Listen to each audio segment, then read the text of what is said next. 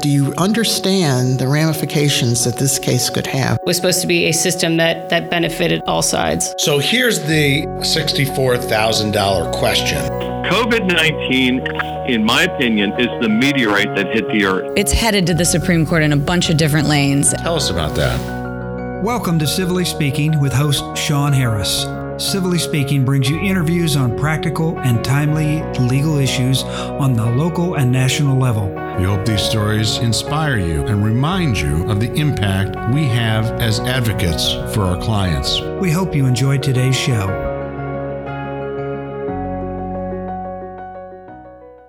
Hello and welcome to Civilly Speaking, OAJ's podcast for trial lawyers by trial lawyers. I'm your host, Sean Harris, and today we're discussing car crash litigation and the unseen effects of car crashes. Our guests today are Nathan Stuckey, founding attorney of the Stuckey Firm and OAJ's current vice president, and Reese Richards from Hamilton, Ohio, attorney and owner of the Richards Firm, who also sits on OAJ's board of trustees. Nate, Reese, thanks very much for joining us here on Civilly Speaking. Thanks for having us. Yeah, looking forward to the conversation. Thanks for having us. Before we get started, a quick message from one of our sponsors. Physician Life Care Planning is a full-service, nationwide provider of damages valuation services that specializes in the formulation of compensatory economic damages that include future medical damages, loss of earnings and earning capacity, and loss of household services. For more information, contact John Lagaman at john@physicianlcp.com. Well, Nate and Reese, our topic today is car crashes. As you may have seen, the Ohio State Highway Patrol reported in 2021, there was the highest number of crash fatalities in nearly 20 years. That same data shows that crashes categorized as injury possible, minor injury suspected, and serious injury suspected also increased in number last year. Any thoughts as to what is driving that increase? No pun intended. Well, I mean, let's preface it by saying throughout pandemic, we were fortunate enough to be in a situation where, because our building is sort of skinny and long between two streets in downtown Hamilton here, we were able to continue to come in and you know, be more than spaced out safely and all those sorts of things. So we were in a bit of a different situation than I guess a lot of people, because we didn't necessarily have to utilize at-home options and virtual options as much. And so, you know, we saw those ghost streets, I guess, on the way in and later 2020 and into 21. And then we also saw what seemed like, at least to me, sort of like a free for all that occurred when people started to, you know, be able to go back to work and all those sorts of things, you know. So without any data or anything like that, all I can go on is personal experience from the drive in. For me, it's about 25 minutes each day from home to the office. And I did notice in early 2021 with more people suddenly on the roadway again, you know, a little bit more of a carefree attitude when it comes to safety and you know, simple things like changing lanes with turn signals to warn others, things like I see more and more, and this is still occurring, and I'm sure this is always the case, and maybe I'm just being a little bit sensitive, having gone through the early times of pandemic when there weren't as many people on the roadway, but I see a lot of people running red lights, even in our downtown area here, and it's sort of surprising to me, because I guess I've always thought that that's sort of an obvious one. Sure, you might see people blow a street sign, like a stop sign in like a neighborhood, and they shouldn't do that, obviously. But that happens from time to time. But street lights, literally people running street lights. So, you know, I don't know. And again, no quantitative numbers or anything like that to back up my suspicion. But just having that many people back at what they wanted to be normal life as we were sort of coming out of the really bad months of pandemic, you know, just increase the number of people on the roadway and that sort of carefree attitude, I think, really, really comes into play, unfortunately.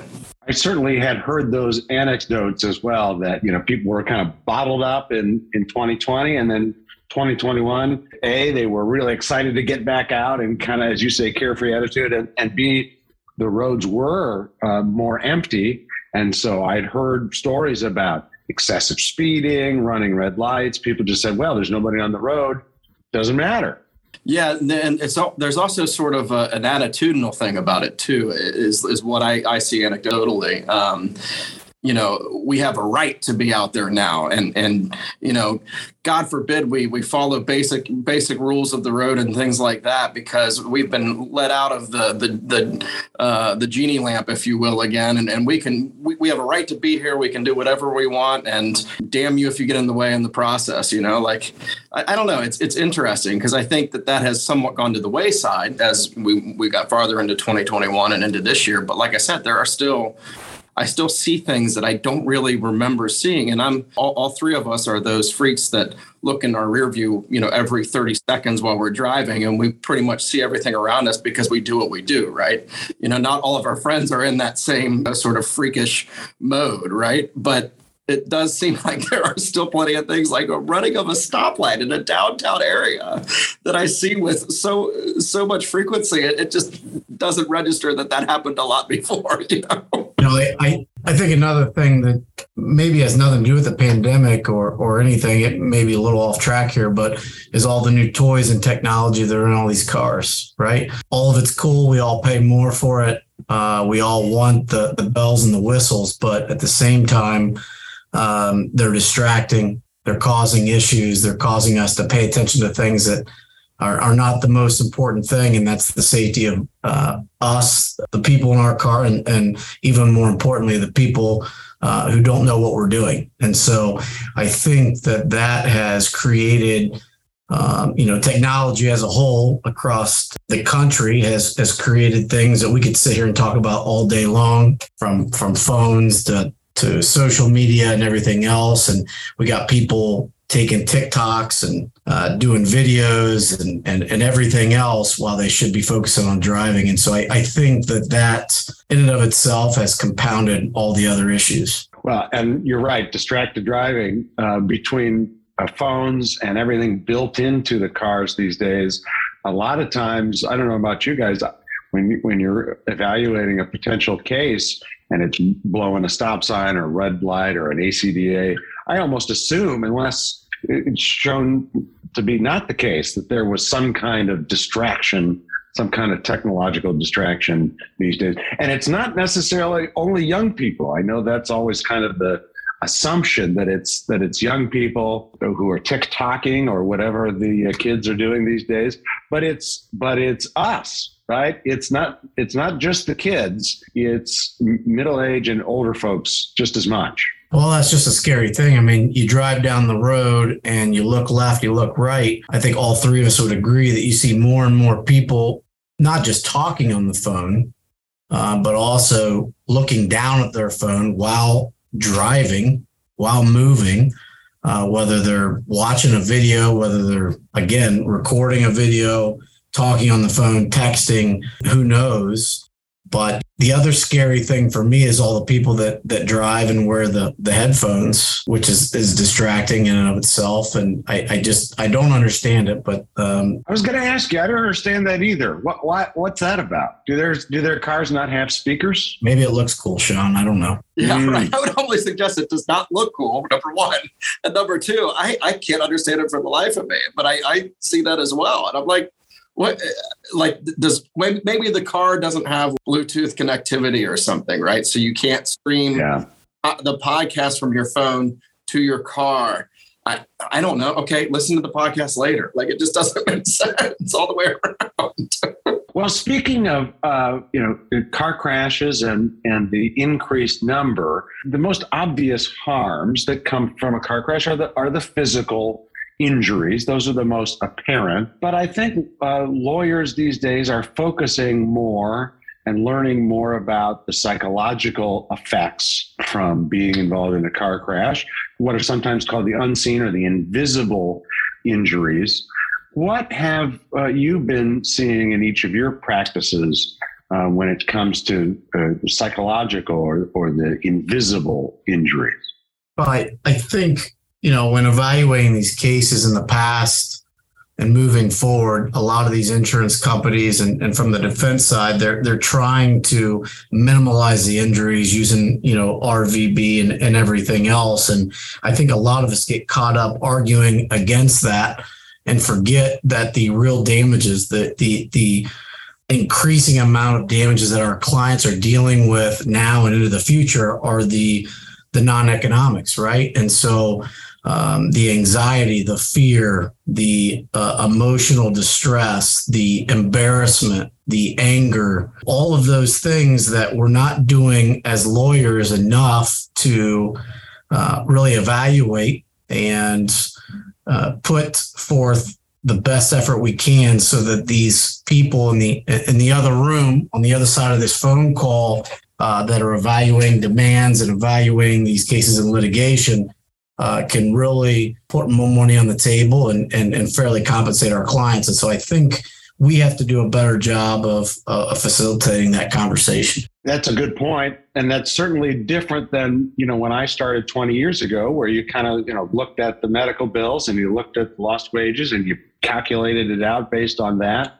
And I think you're right, Nate, that we're kind of coming to the realization, probably a couple of years too late, that, you know, when you're talking about medical bills, that's the value to the insurance company, or the value to the medical provider. That's not the value of the loss to the individual. Same with lost wages. How much they make, that's the value of that person to the employer. That's not the value of the person inherently. Yeah, I think that's true. And I always tell my clients, you know, my job is to tell your story, right? And if I don't do my job in getting to know you, sitting down, learning your lifestyle before this crash, before this incident took place, then I certainly can't do a good job of knowing how it's affected your life and then telling your story and putting that person who's making that evaluation, putting them in your shoes rather than you being another line on a piece of paper of hundreds of other names, right? And so as civil attorneys, we have to do a better job of getting to know our clients, learning what they're going through, and really doing a better job of telling your story and putting those adjusters and those defense attorneys in their shoes. I think that's a really good point, Nate. You know, to piggyback on your comments, it feels like a lot of times, and this has always been the case, but when we have more diagnostic ability these days to diagnose unseen consequences, whether it's related to a head injury or a psychological impact, those sorts of things, you know, we really are in a realm where not only is it important to really understand where our clients are coming from, but where it's almost as important for us as the practitioner to sort of slow down and take a step back. Sure, we have a job to do, and we know we each have our own approaches to a practice and things that we like to accomplish by a certain time frame. We want to get those records and bills in and think through the case so that, you know, we're preparing it essentially for a jury at some point down the road if it gets there. Unfortunately, too many of them don't. But from the practitioner standpoint, it's almost like we need to slow down a little bit and actually listen. I can't count the number of times that I'm shocked when, you know, you're sitting in a deposition and a client explains something in a way, you know, you've hopefully prepped your client and you've talked through how to talk about those sort of unseen consequences. And then your client at deposition says it better than you could ever even think of, because your client is the one living it, right? Your client is the one that... you know, I had a case recently. It involved a larger commercial vehicle.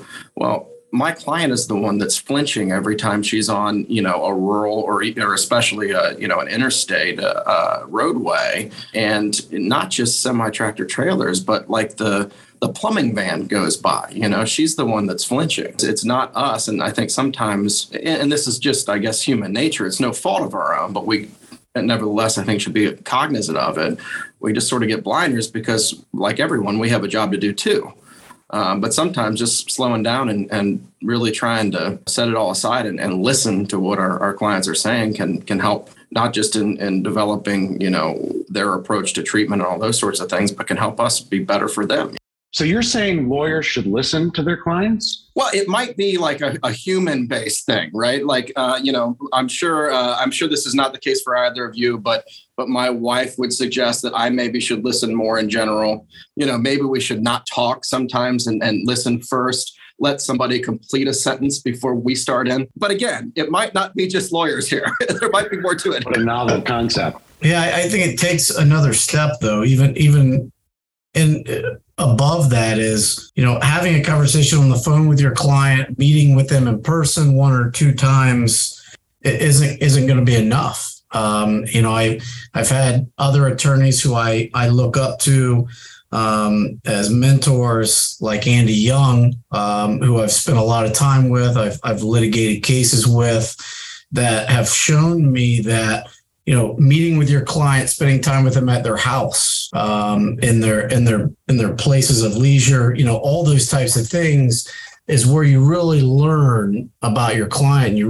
Because they're the ones that are then in the comfortable position of everyday life rather than sitting in your office, right? So you go, you meet with them, you spend some quality time at their house or at the park where they like to hang out, or at their, you know, place of employment, if that works. And you really see what they go through during the day and how this crash or this occurrence has changed their life or affected their well-being. And I think that's one cog that a lot of us, you know, think, well, we don't have enough time to do that. I've got all these clients and I don't have enough time to spend an hour at their house or 4 hours at their house. And we've got to find time. Because that's our job, and we've got to do a better job of working hard and putting the other side in their shoes. And then on top of that is, I don't know if you guys deal with this, but getting them prepared for deposition and those types of things can be difficult, and spending the time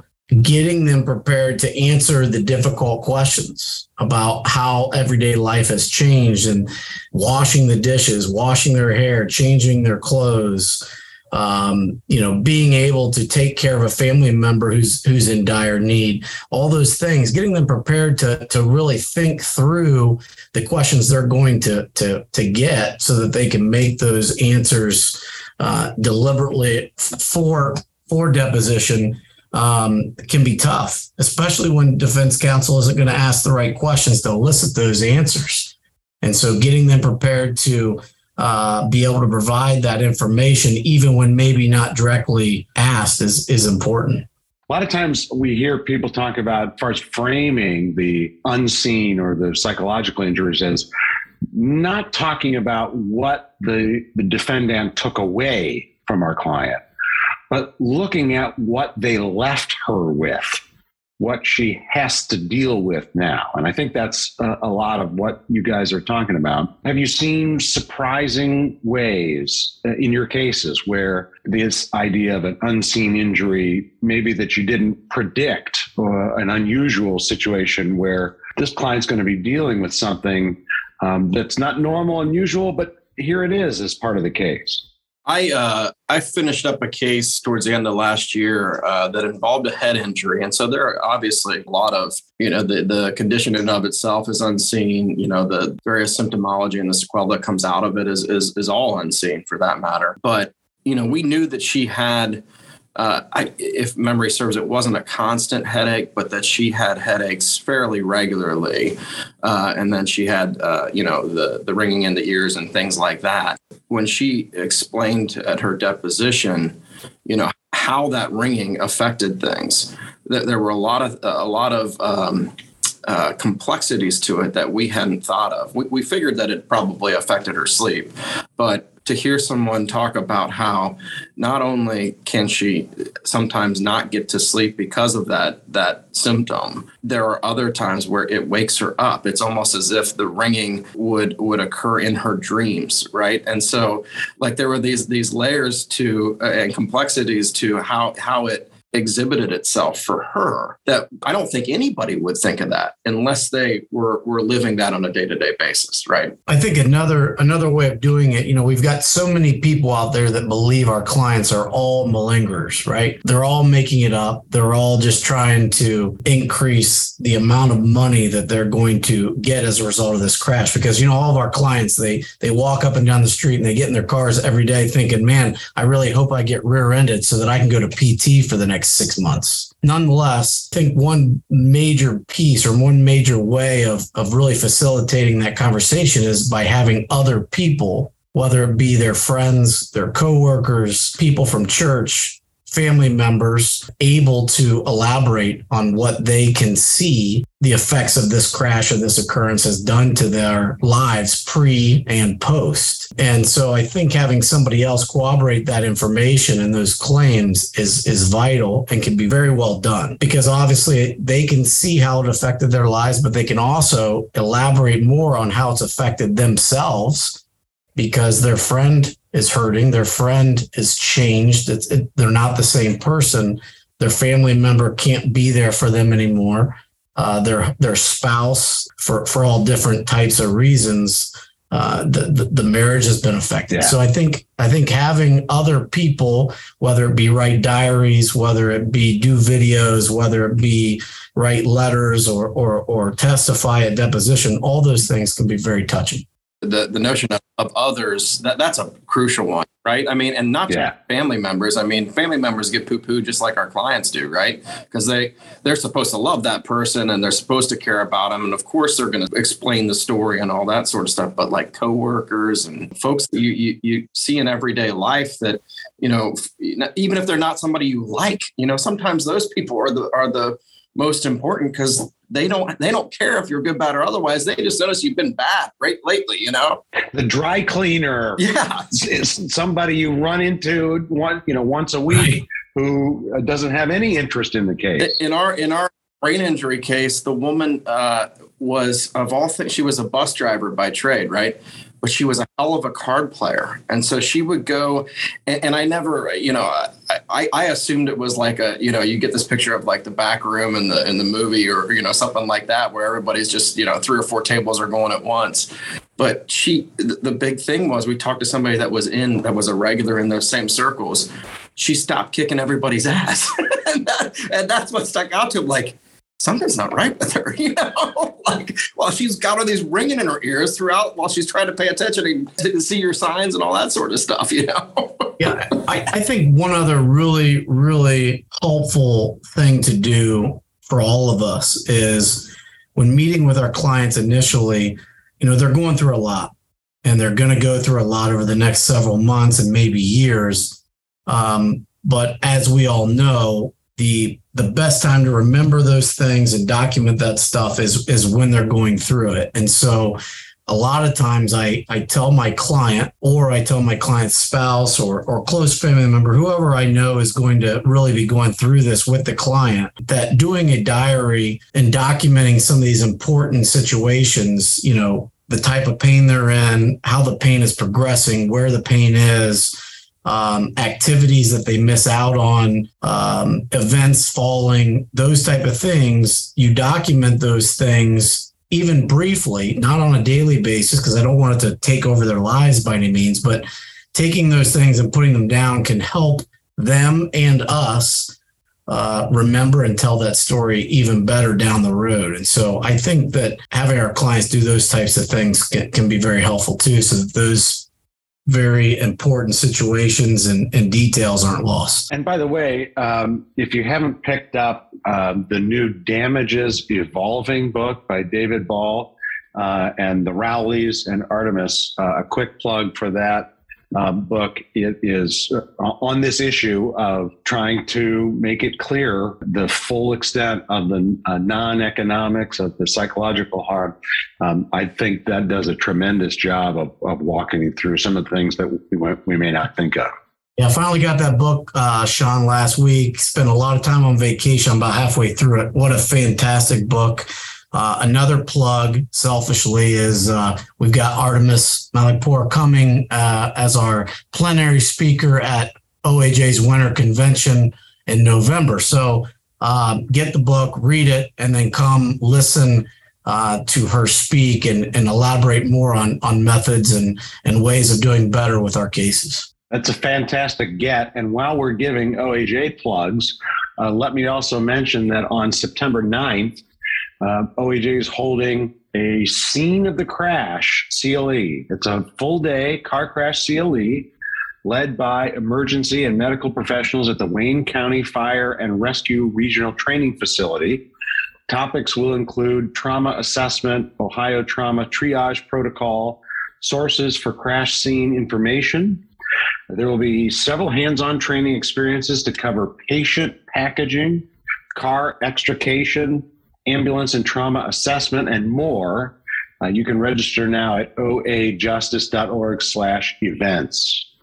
Nate, Reese, thanks so much for joining us here on Civilly Speaking. Thanks for having us. It's been a pleasure. Look forward to seeing you soon, Sean. For all our listeners out there, if you like our podcast, be sure to subscribe on Spotify and Apple Podcasts, and we'll see you here on the next episode of Civilly Speaking.